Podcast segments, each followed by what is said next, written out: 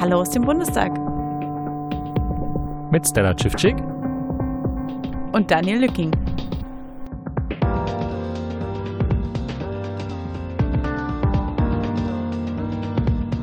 Wir haben den 18.10. Es ist gerade 19.24 Uhr und wir sitzen im Paul-Löbe-Haus in der großen Galerie, so wie vor zwei Folgen, und haben einen äh, Ausschusstag mit insgesamt drei Zeugen hinter uns. Genau, es waren zwei Tau äh, Zeugen da aus dem Regierungspräsidium aus Stuttgart.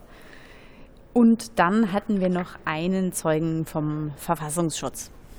Ja, ich erspare euch das jetzt und werde nicht anfangen, Schwäbisch zu reden. Das ähm, war ein netter Nebeneffekt heute bei den beiden Zeugen, die extra aus Stuttgart angereist sind, ähm, über die wir aber, glaube ich, gar nicht so viel erzählen müssen, oder Stella?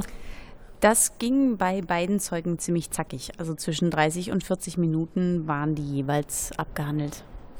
Und wir haben es wieder erlebt, dass Niema Mowassat von den Linken äh, innerhalb von äh, weniger als äh, zehn Sekunden mit seiner Befragung für die Linksfraktion durch war.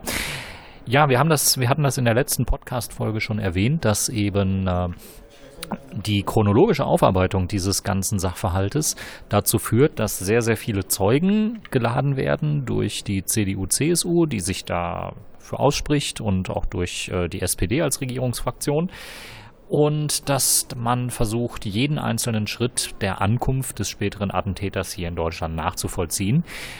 Naja, und das führt dann auch zu Sitzungen wie heute, wo äh, nicht wirklich äh, viel Interessantes bei herumkommt.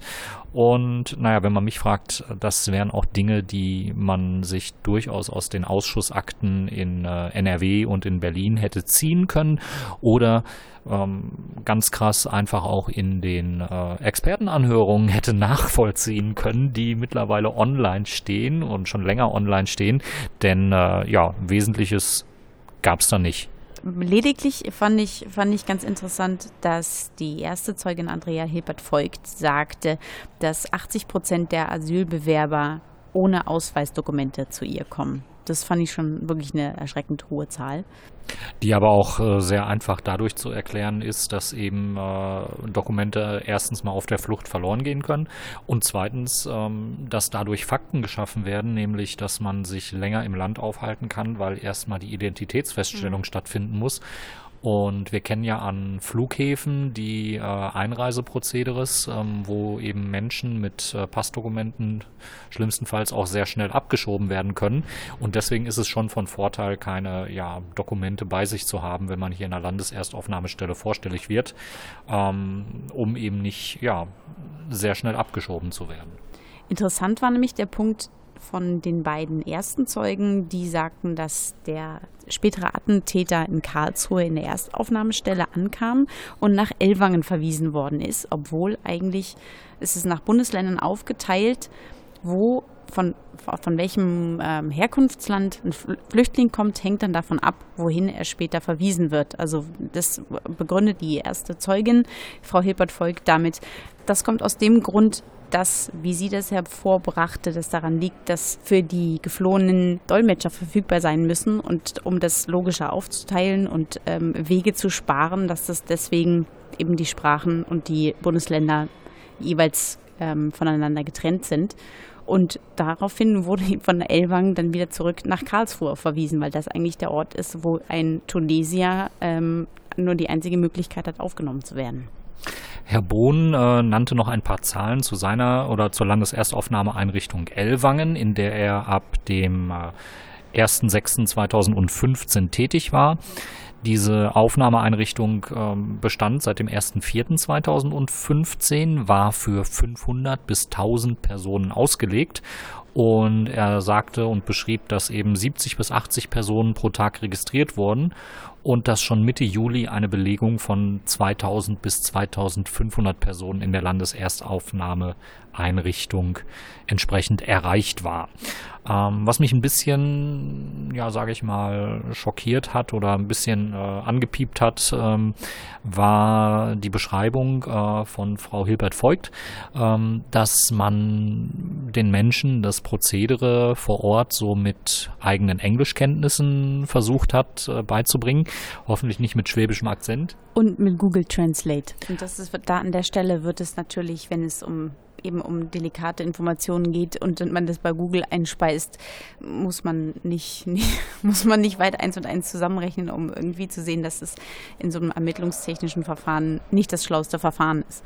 Und ich habe mich an der Stelle gefragt, hm, hätte man doch nur ein Amt, was sich mit Sprachen befasst auf Bundesebene. Das wäre so praktisch, wenn es so ein Amt gäbe. Man könnte es vielleicht ein Bundessprachenamt nennen, wo man ja vielleicht einfach Videos äh, aufnimmt und äh, zumindest mal einzelne Schritte in ganz vielen Dialekten und Landessprachen äh, beschreibt. Und äh, diese Videos könnte man ja dann über Tablets den Mitarbeiterinnen und Mitarbeitern äh, an die Hand geben, damit sie adäquat auf die ankommenden Menschen reagieren können.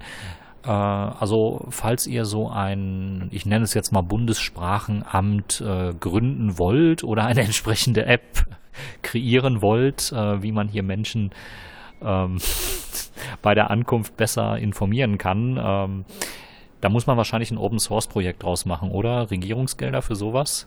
Ich weiß es nicht. Wird es das geben? Das also wäre auf jeden Fall mal eine interessante Anschaffung. Das ist, das ist schlimm. Also im Internet soll man ja keine Ironie verwenden und äh, ich weiß nicht, ob das auch für Podcasts gilt, äh, aber den, den Hörern, die sich so in Bundesstrukturen nicht auskennen, sei gesagt, nein, es gibt natürlich bereits ein Bundessprachenamt. Ähm, und es war mir persönlich wirklich unerfindlich, warum man dort nicht einfach einen Satz an Videos in unterschiedlichen äh, Landessprachen produziert hat, um die Menschen wirklich adäquat zu informieren. Wir stellten dann schon fest, dass auch die Erstaufnahme so ein bisschen Züge aus den 60er Jahren noch hat, also so ein bisschen verstaubte Züge auch in sich trägt. Und ähm, auch die erste Zeugin sagte erstaunlicherweise, dass die Fingerabdrücke analog abgenommen werden und der zweite Zeuge Harald Bohn sagte, dass sie digital abgenommen werden. Ja, das ist der Verlauf des Jahres 2016. Also recht hatten beide. Ähm, die, die Zeugin, dass eben Anfang 2016 das Ganze noch analog stattgefunden hat und äh, dass im Laufe des Jahres 2016 das Ganze professionalisiert wurde. Ich glaube, das hatten wir auch in der Expertenanhörung das Thema, dass das System eben erst seitdem verfügbar ist. Also relativ spät und ich äh, hätte mir persönlich auch gedacht, dass sowas schon wesentlich früher existiert. Aber ich glaube, die beiden Zeugen kann man sehr treffend zusammenfassen, äh, indem man sagt, es gab keine wesentlichen neuen Informationen und sie haben einfach, äh, ja, gut äh, anderthalb Stunden Zeit den Ausschuss heute gekostet in öffentlicher Sitzung, ähm, bis wir dann zum Zeugen Thilo Borg kamen vom Bundesamt für Verfassungsschutz. Ja, Stella, du hast dir den Zeugen wie immer sehr genau angeschaut. Ähm, was kannst du uns zu Thilo Borg sagen? Thilo Borg hat die Haare schön. Thilo Borg sagt, dass er Jahrgang 1970 ist. Das fällt mir wirklich, und das, damit muss ich ihm wahrscheinlich schmeicheln, fällt mir sehr schwer zu glauben, weil das ähm, ja, sieht nicht aus wie Jahrgang 70. Und sein Kinn bewegt sich relativ wenig. Aber wie gesagt, das sind ähm, nur Vermutungen. Naja, und ich, ich frage mich persönlich auch, ob er privat auch so eine Brille trägt, wie er sie heute getragen hat. Also ich habe schon mal eine, eine, eine, sehr modische Dame im Bus gesehen mit einer riesengroßen Brille und als sie dann am Auge gejuckt hat, griff sie einfach durch die Brille durch und kratzte. So in der Art. Vielleicht war das bei diesem Zeugen auch so. Ja, ich glaube, Gläser hatte er in der Brille, so viel Geld und Budget hatte man noch beim Verfassungsschutz. Aber für wir wollen ja jetzt nicht über äußerlich. Für die Authentizität muss man dann noch Gläser. Ja. Wir wollen ja jetzt nicht zu sehr über Äußerlichkeiten lästern, aber nach der Maskierung von Lia Freimuth, äh, die wir hier vor einigen Wochen als Zeugin gesehen haben, ähm, da haben wir natürlich auf äh, solche Dinge bei ihm ganz besonders geachtet. Äh, zumal Herr Borg ja auch eine für das Bundesamt für Verfassungsschutz wirklich eindrucksvolle Street Credibility äh, genoss, was er zu Anfang seiner Aussage äh, auch sehr deutlich betont hat. Ähm, er machte halt deutlich, dass er schon im auf der Straße tätig gewesen ist und wisse, wie es da abläuft ähm, da lief es mir doch gleich kalt den Rücken runter. Ich habe nicht auf die Uhr geschaut, wie lang sein Eingangsstatement war, auf was er gerne zurückgegriffen hat. Es hörte sich auch ja, wie ein Wikipedia-Eintrag eigentlich an. Also er beschrieb eigentlich so nach Definition, was der, das Bundesamt für Verfassungsschutz so tagtäglich macht und dass sie das auch sehr gut machen. Ähm, was natürlich letztlich in diesem Ausschuss nicht weiterhilft, weil ähm, was die Handlungsspielräume eines Verfassungs Verfassungsschutzes sind, das werden wahrscheinlich alle Personen, die in diesem Ausschuss sitzen, wissen und müssen das jetzt nicht nochmal vorher referiert bekommen haben. Und das, er nahm auch relativ wenig Stellung zu, zu dem Fall, weswegen wir da überhaupt zusammensitzen. Ähm, er war als Referatsgruppenleiter geladen heute, vertrat auch die Meinung und war sich da mit Herrn Maaßen einig, dass das BOV keine Quellen im Umfeld des Attentäters platziert hatte. Ja, generell war Herr Borg heute ein äh, Vorzeigevertreter des Bundesamtes für Verfassungsschutz. Ähm, der Vertreter der AfD hat, also Herr Seitz, hat äh, für ihn dann auch direkt geklärt, dass dieses Statement, und äh, da hat er ihm eine schöne Bühne gebaut, dass dieses Statement auch nicht äh, von der Presseöffentlichkeitsarbeit geschrieben war, äh, sondern dass das aus seiner eigenen Feder kam und das, und Borg führte aus, dass die Idee dazu, ähm, ja, ihm auch nicht aufgedrängt worden sei, das sei so quasi tendenziell seine Idee gewesen, aber dann doch wieder ein Mix aus der Idee eines Vorgesetzten und natürlich seiner Ehefrau. Also nicht der Ehefrau des Vorgesetzten, sondern der Ehefrau von Herrn Borg, die wir an dieser Stelle auch recht herzlich grüßen möchten. Ähm, ja, und äh, Herr Borg scheint wirklich äh, sehr PR-tauglich äh, zu formulieren. Demnach war alles gut, alles verantwortungsbewusst, was das Bundesamt für Verfassungsschutz so macht. Ähm, und per Definition äh, klang das ja auch eigentlich alles sehr gut. Also so ein Bundesamt für Verfassungsschutz, das könnte man direkt mal mhm. einrichten, äh, wenn es so arbeiten würde, wie das da geschildert worden ist.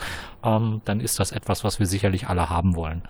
Genau. Und auch er vertrat auch wieder die gleiche Meinung. Es handelt sich um reinen Polizeifall und ähm, wir haben auch, das, das, das haben wir dann auch im, im Nachgespräch mit, es waren wieder einige Hinterbliebene und Opfer des Anschlags zugegen und die sagten auch, dass, dass der Satz, wir haben nichts falsch gemacht und zu dem, zu dem damaligen Zeitpunkt haben wir so maximal genau so gehandelt, wie wir das in dem Handlungsspielraum haben tun können und haben fachlich nichts falsch gemacht und haben uns nichts vorzuwerfen. Das ist natürlich rückblickend. Natürlich haben wir jetzt eine andere Faktenlage und können da anders drauf schauen und kann nicht außer Acht lassen, dass eben ohne die, die ähm, zukünftige Sicht darauf man das natürlich differenziert sehen muss, aber trotzdem zu sagen, wir haben nichts falsch gemacht und es hat diesen Anschlag gegeben, dann kann man, ist das einfach ein Satz, wo man trotzdem, das, das ist ein Faktum, was da geschaffen wird durch so eine Aussage und das ist auch, auch, ja, eine schwierige Äußerung, weil man natürlich trotzdem sagen kann, es ist es können uns, sind uns Fehler unterlaufen und ähm, an der Stelle müssen wir nochmal nacharbeiten, aber wir haben nach bestem Wissen und Gewissen gehandelt. Natürlich, das, ich finde, das muss man differenzierter in so einer Position sagen, vor allen Dingen, wenn man weiß, dass man da Opfer über sich zu sitzen hat, die ähm, einfach nur mit den Augen rollen, beziehungsweise da einfach absolut zu Recht schockiert drüber sind, über so eine aus dem Brustton der Überzeugung, ja, wir haben uns nichts vorzuwerfen, alles, äh, alles super. Also da brodelte es wirklich spürbar bei den äh, Opfern und Hinterbliebenen, die äh, auch direkt hinter uns saßen. Ähm, Herr Borg hat da keine Möglichkeit äh, genutzt äh, zu sagen, ähm, dass da möglicherweise ein Fehler passiert ist oder auch vielleicht einfach zu erklären, dass das Bundesamt für Verfassungsschutz äh, das Handeln äh, so nicht rechtfertigen kann oder dass es berechtigte Fragen gibt ähm, und dass man natürlich bereit wäre zu kooperieren. Das ist beim Bundesamt für Verfassungsschutz immer noch nicht erkennbar und das haben dann auch, äh, nachdem viele der Fraktionen mit ihren Fragen mehr oder weniger schon durch und am Ende waren, haben das dann wieder die Fraktionen von äh, Grünen und äh, die Linksfraktion ähm, ja sehr lange noch bewegt, hin und her bewegt. Ähm, es waren de facto dann außer einzelnen Zwischenfragen des Ausschussvorsitzenden äh, ähm, waren es nur noch die Grünen und die Linken, die Fragen gestellt haben und die haben dann äh, den Zeugen Borg so richtig in die Mangel genommen. Ja, sie kamen dann relativ schnell zum Thema Fusilit-Moschee was ein Ort war, in dem der zukünftige Attentäter oder der damalige Attentäter ähm, sowohl vor dem Anschlag als auch nach dem Anschlag noch ähm, zugegen war und dort häufig sogar übernachtet hat. Also das war wirklich ein Ort, wo er viel Zeit verbracht hat. Und da wurde sich dann auch nochmal wieder Worte auseinandergeglaubt, weil es immer darum geht, was ist Umfeld und die, die reine Definition und dass natürlich auch ein Zeuge angehalten ist, wenn er weiß, dass er mit jemandem zu tun hat, der Parlamentarier ist, der einen anderen Hintergrund hat, dass man trotzdem willend ist, gutmütig eine Frage doch anzunehmen und zu verstehen, ich glaube, ich weiß, was derjenige meint und die beantworte ich jetzt mal wahrheitsgemäß, sondern sich immer auf einen bestimmten Begriff festnagelt. Ich weiß zwar, der meint das andere, aber ich weiß, das heißt bei uns anders und jetzt antworte ich nur auf die Frage, die er gestellt hat und nicht die tatsächliche Frage, die der, derjenige gemeint hat. Und in der Fusilit-Mischee war eben die, ähm, die Äußerung, dass es 20 sogenannte Quellen gab, die sich in dieser Fusilet-Mischee bewegt haben und ähm, sich dort wahrscheinlich vielleicht auch mit den Akteuren der, der äh, Gruppierung Lacrima befasst haben, aber eben das ist, das ist eben genau die Frage, wie weit, worauf der Fokus auf den, von den, der Quellen war. Aber ähm, Später stellte sich raus, dass die Fusilit-Moschee zu der Zeit nur 50 Mitglieder hatte. Und wenn man sagt, dass die Quellen zweistellig sind, also wenn man von der Mindestzahl, das sind zehn und es sind 50 Mitglieder. Das heißt, jede Quelle kann sich fünf Personen zur Brust nehmen. Das heißt also, das ist so rein, dass es auch eine äh, Überschneidung der Quellen gibt, die sich einzelne Personen angeschaut haben, schloss der Zeuge ebenfalls komplett aus. Also das war schon so eine ganz schöne Haarspalterei dazulegen. Maximal irritierend, möchte ich sagen. Also zum Zahlenverhältnis hatte der Zeuge auch eine ja recht gespaltene Haltung, möchte ich sagen. Es gab äh, Phasen, wo er sehr bereitwillig, wenn das der offiziellen Hauslinie des Bundesamtes für Verfassungsschutz dienlich war, von Hunderten von Gefährdern sprach. Also von ein, von ähm, Gefährdern, äh, Gefährderzahlen im äh, höheren drei oder im mittleren dreistelligen Bereich, so hat er es wohl ausgedrückt. Und als dann die Nachfragen von Konstantin von Notz äh, und von Irene Michalic und von äh, Martina Renner kamen, ähm, da wurde es dann ja etwas peinlich bis prekär, weil dann wurde gefragt, naja, wenn Sie sagen, äh, im hohen dreistelligen Bereich. Äh, wie viele sind denn das dann? Und dann ruderte er zurück und sagte, ja, also ähm, nee, das sei ja doch eher zweistellig und das könne er ja jetzt auch nicht so genau sagen. Und letztendlich äh, lief es dann darauf hinaus, dass er eingestand, er kenne die Zahlen gar nicht. Und das steht natürlich im krassen Widerspruch zu dem Eindruck, der erweckt wurde. Und das kennen wir ja aus den letzten Wochen bei der Affäre Hans-Georg Maaßen. Grüße an Herrn Maaßen, der sich zu diesem Zeitpunkt immer noch im Amt befindet, weil Herr Seehofer noch nicht genügend Geld freigekratzt hat, um die äh, Stelle zu finanzieren, die Herr Maaßen dann zukünftig bekleiden soll.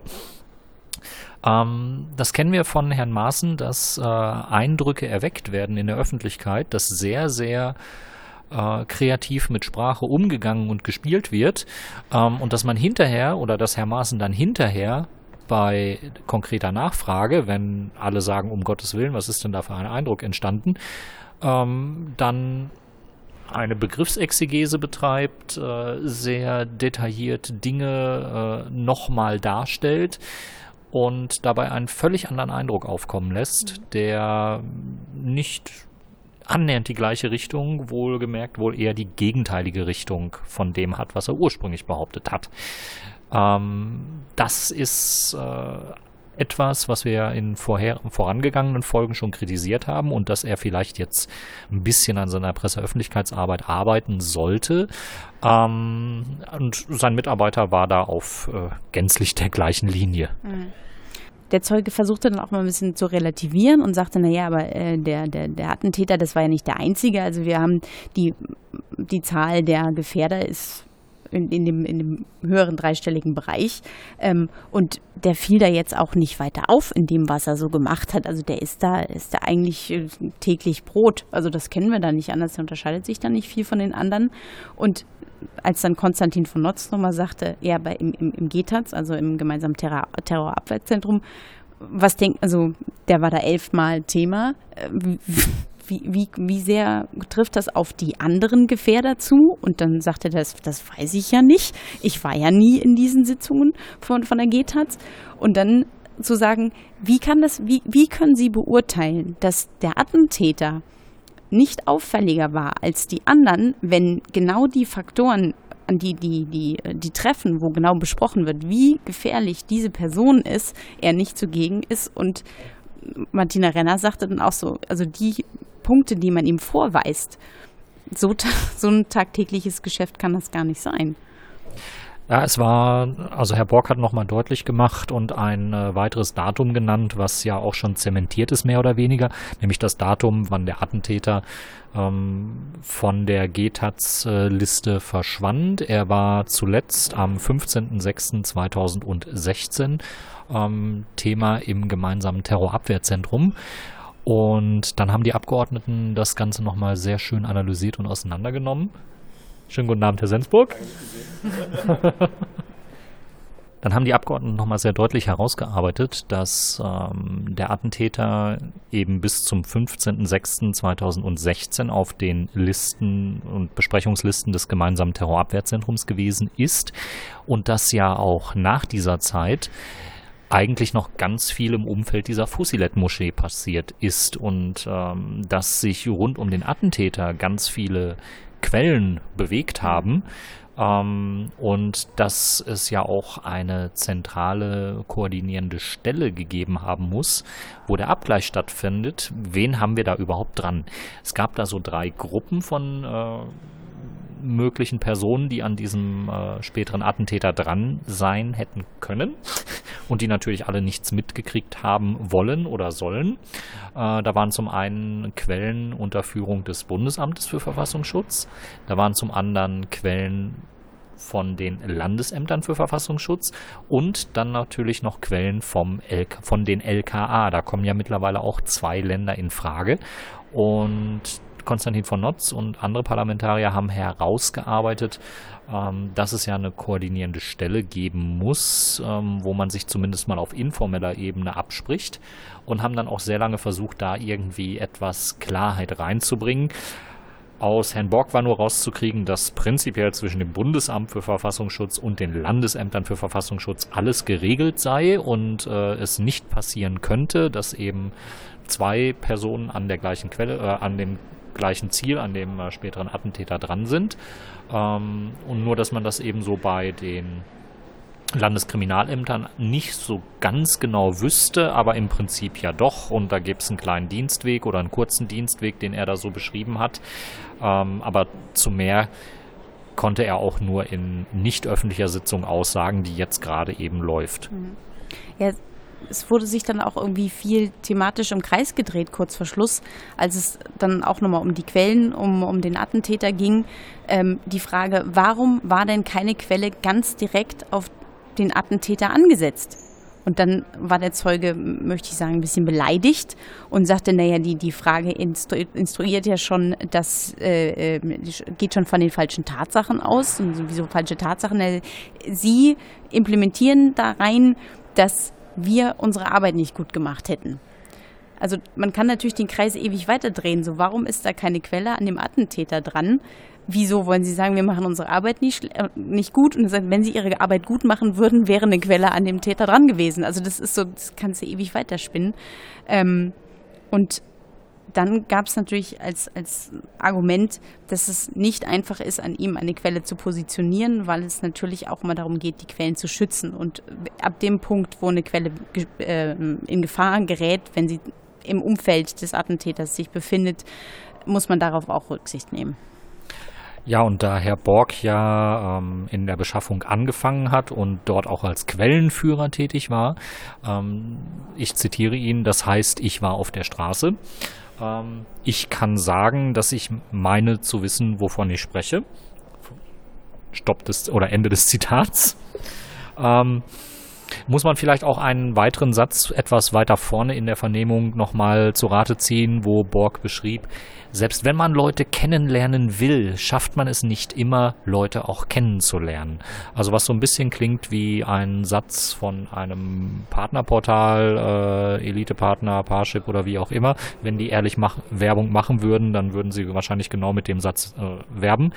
Ähm, das hat Borg so für seine Arbeit als Bredouille formuliert. Nur wirkt das Ganze eben nicht mehr richtig glaubwürdig, weil eben der spätere Attentäter insgesamt elfmal Thema im gemeinsamen Terrorabwehrzentrum war und dann von jetzt auf gleich ab, wurde das Ganze abgesetzt, abgeblasen. Man hielt ihn nicht mehr für gefährlich. Ähm, und da ist es äh, schwierig zu begründen, warum sich so viele Menschen in seinem Umfeld bewegt haben, die mögliche Quellen sind und dann eben doch nichts mitgekriegt haben wollen ähm, und nicht einmal einen Input geben konnten, dass sie weiterhin an diese Person nicht rankommen. Ähm, insgesamt also im öffentlichen Teil äh, nicht sehr glaubwürdig, was das Bundesamt für Verfassungsschutz dort heute wieder geschildert hat. Und das Gefühl, dass da wirklich Aufklärung stattfindet, das wollte heute auch einfach wiederum nicht so wirklich entstehen. Mhm. Welchen Punkt, vielleicht kannst du mir dann noch auf die Sprünge helfen. Es gab dann noch den, äh, ging dann noch ziemlich genau sogar um, um richtige Uhrzeiten und äh, an welchem Tag was passiert ist. Ähm, nach dem Anschlag am 19.12. war ja die Person noch nicht identifiziert und eine fälschlicherweise ist eine nicht die richtige Person verhaftet worden. Und einen Tag später, und da fragte Konstantin von Donz genau, können Sie dann noch ungefähr sagen, wann das war? Und der Zeuge sagte, gegen die Mittagszeit ist eine, kam es zu einer Identifizierung des Täters durch ein Lichtbild. Und später sagt dann eben eine Quelle, das lag an einem lag an dem Fund der Ausweispapiere im Lastwagen. Und dann ist aber die Frage, wie das sein kann, dass der, die Ausweispapiere da irgendwie hilfreich sind, weil die nicht ihn gezeigt haben. Also diese Ausweispapiere waren nicht seine. Ja, das war insgesamt äh, ein, ein sehr spannender Komplex, äh, in dem Konstantin von Notz da versucht hat, äh, ein bisschen Licht äh, hineinzubringen und herumgestochert hat. Ähm, zum einen war der Knackpunkt äh, der Zeitpunkt, an dem äh, konkret nach dem Attentäter gefahndet wurde, unter seinem Namen auch. Der war relativ äh, konkret benannt. Das war kurz nach 0 Uhr am 21. Dezember, also gut anderthalb Tage nach dem Anschlag. Und irgendwann im Laufe des Tages des 20. Dezember ähm, hatte man positiv Kenntnis erhalten von äh, der Identität des Attentäters. Ich glaube, so haben sie sich auch mal irgendwann ausgedrückt, dass man positiv Kenntnis erhalten kann. Oh Gott, ich übernehme schon den Sprech von äh, irgendwelchen Geheimdienstlern. Und äh, eine Frage, die Konstantin von Notz dann auch nochmal sehr deutlich formuliert hat, war eben, warum es bereits am Abend, als noch der ähm, fälschlicherweise beschuldigte pakistanische Geflüchtete ähm, der Tat verdächtigt wurde. Ähm, warum es da schon medienöffentlich äh, gut informierte Quellen und Kreise gab, die äh, schon am Abend des Anschlags, äh, wenige Stunden danach, darüber fabulierten, was sich hinterher als wahr herausstellte, nämlich dass äh, der Täter doch eher ein tunesischer Attentäter gewesen ist. Ähm, da kann man jetzt eine ganze Menge an Verschwörungstheorien aufmachen ähm, oder auch Verschwörungstheorien vorwerfen. Ähm, Fakt ist, wann die Information das erste Mal in den Medien auftauchte und das ist eben auch ein weiteres Indiz dafür, dass es möglicherweise viel mehr Beteiligung ausländischer Geheimdienste gab, als man bisher bereit ist einzugestehen. Das schwebt ja unter dem ganzen oder liegt ja unter dem ganzen Komplex so drunter, dass es aus, Hinweise von ausländischen Geheimdiensten gab und dass wesentlich mehr Leute wesentlich früher über die konkrete Gefähr äh, Gefährlichkeit des späteren Attentäters gewusst haben, als man bereit ist einzugestehen. Mhm.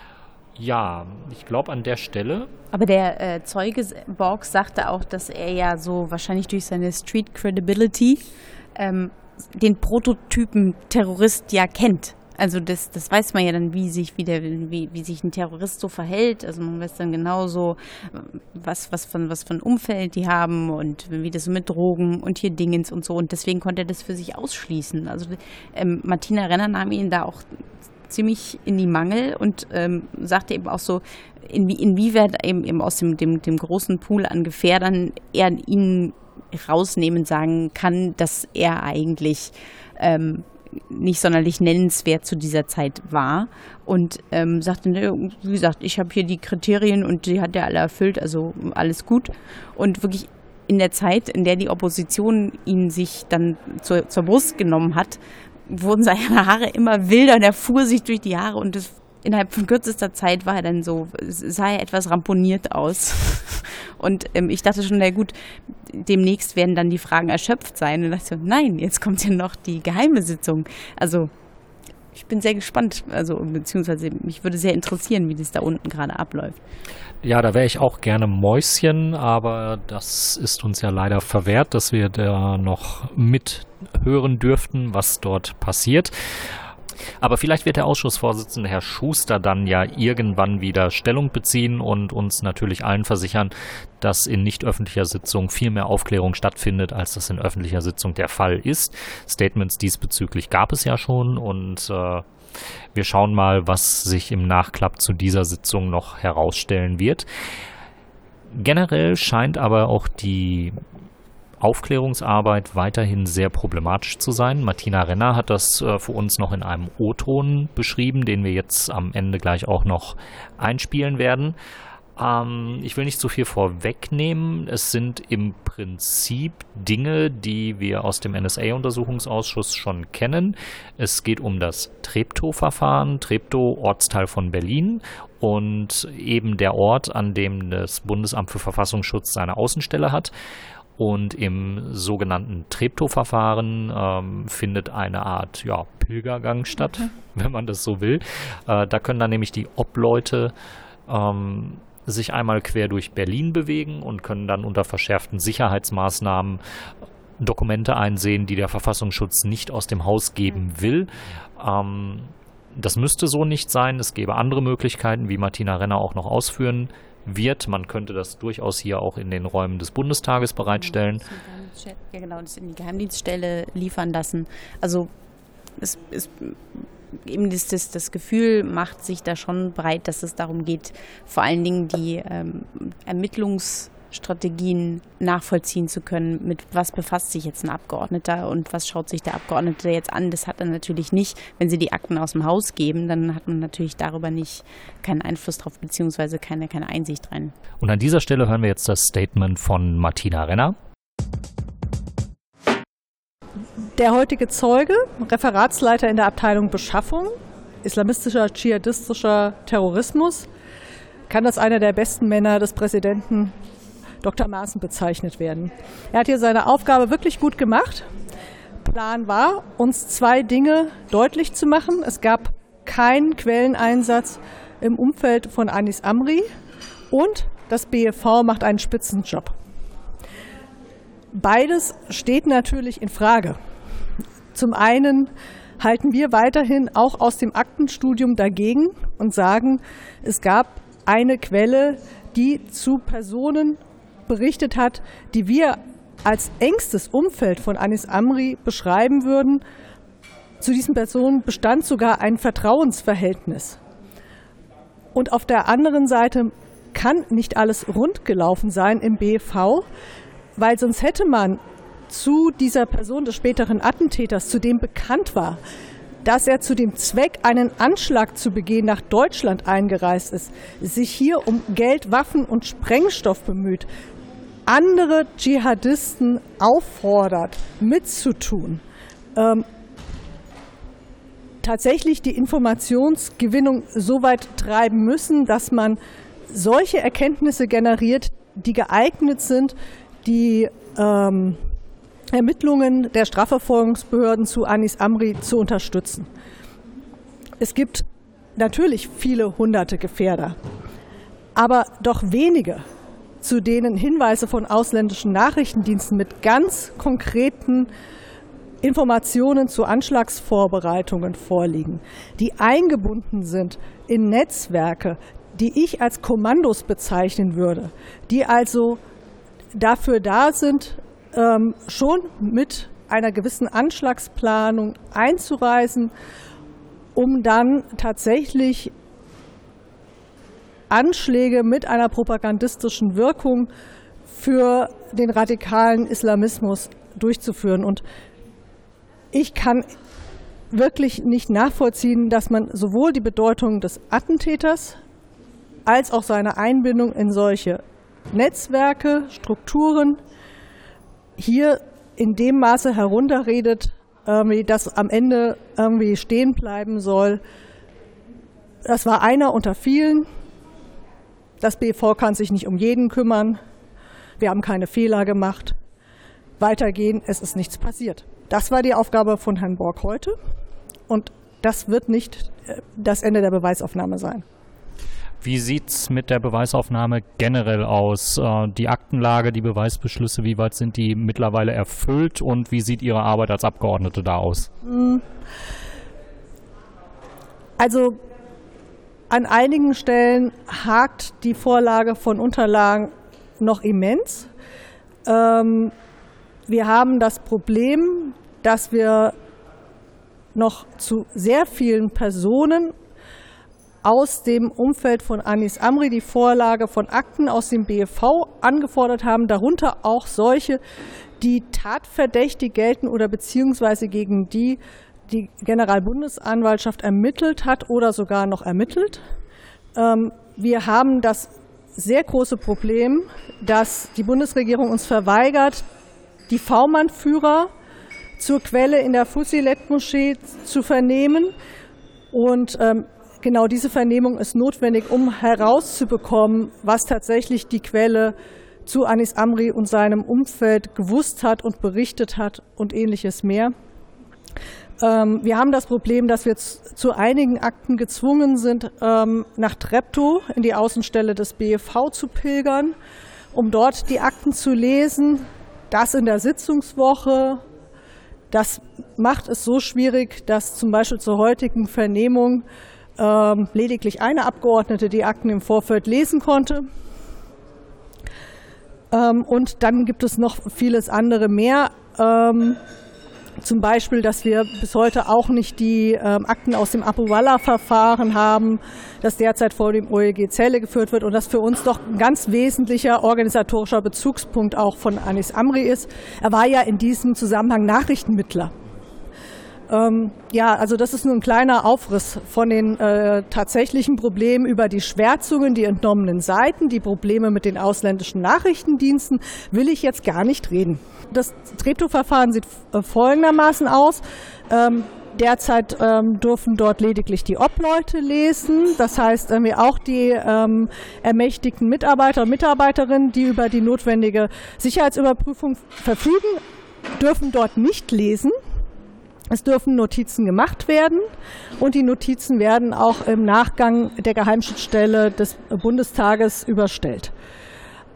Das Problem mit Treptow ist ein anderes, dadurch, dass die Mitarbeiter und Mitarbeiterinnen nicht lesen können, dadurch, dass das jeweils bedeutet, irgendwie, dass man dort irgendwie extra für anreisen muss, ähm, ähm, dafür, dass man dort auch unter sehr, ähm, ich sag mal,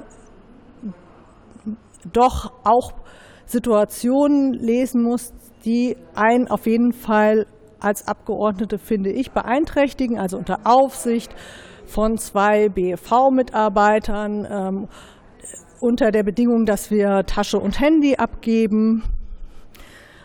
Ähm, und ähnliches mehr, ist es also auf jeden Fall ein Verfahren, irgendwie was, wie wir finden, weder ähm, im Untersuchungsausschussrecht vorgesehen ist, noch was materiell überhaupt den vorgelegten Akten in irgendeiner Art und Weise Rechnung trägt, weil ich sage mal, das, was ich dort gelesen habe, hätte man jederzeit auch unter ähm, entsprechender ähm, ähm, Einstufung in die Geheimschutzstelle des Bundestages ähm, liefern können. Ähm, das waren Akten wie Treffberichte, die im Zusammenhang zum Beispiel anderer Untersuchungsausschüsse natürlich vorgelegt wurden in Parlamenten. Und darüber hinaus war es nichts, so finde ich, was es irgendwie gerechtfertigt hat, dass wir diese, wie gesagt, Pilgerreise da nach Treptow machen müssen. Vielen Dank. Sag nicht mehr. Das war Martina Renner von der Linksfraktion, die hörbar nicht zufrieden war mit der Performance, die äh, Zeuge Borg heute abgegeben hat für das Bundesamt für Verfassungsschutz und die sehr große Kritik auch an der Vorgehensweise übt, wie man dem Ausschuss Unterlagen bereitstellt. Ja, und an dieser Stelle haben wir den Tag heute, glaube ich, ganz gut zusammengefasst und können uns dann schon verabschieden. Genau, wir verabschieden uns bis zum 8.11. Da ist die nächste Sitzung und dann hört ihr uns wieder am 9.11. Wir müssen echt noch an irgendeiner Verabschiedungsfloskel ja. arbeiten, oder? Aber wir haben ein schönes Musikbett, was jetzt hier schon drunter liegt, oder? Ja, genau, das, das, das Musikbett, das ist schon, schon aufgeschüttelt. Dann machen wir es doch kurz und knapp und sagen einfach Tschüss. Tschüss.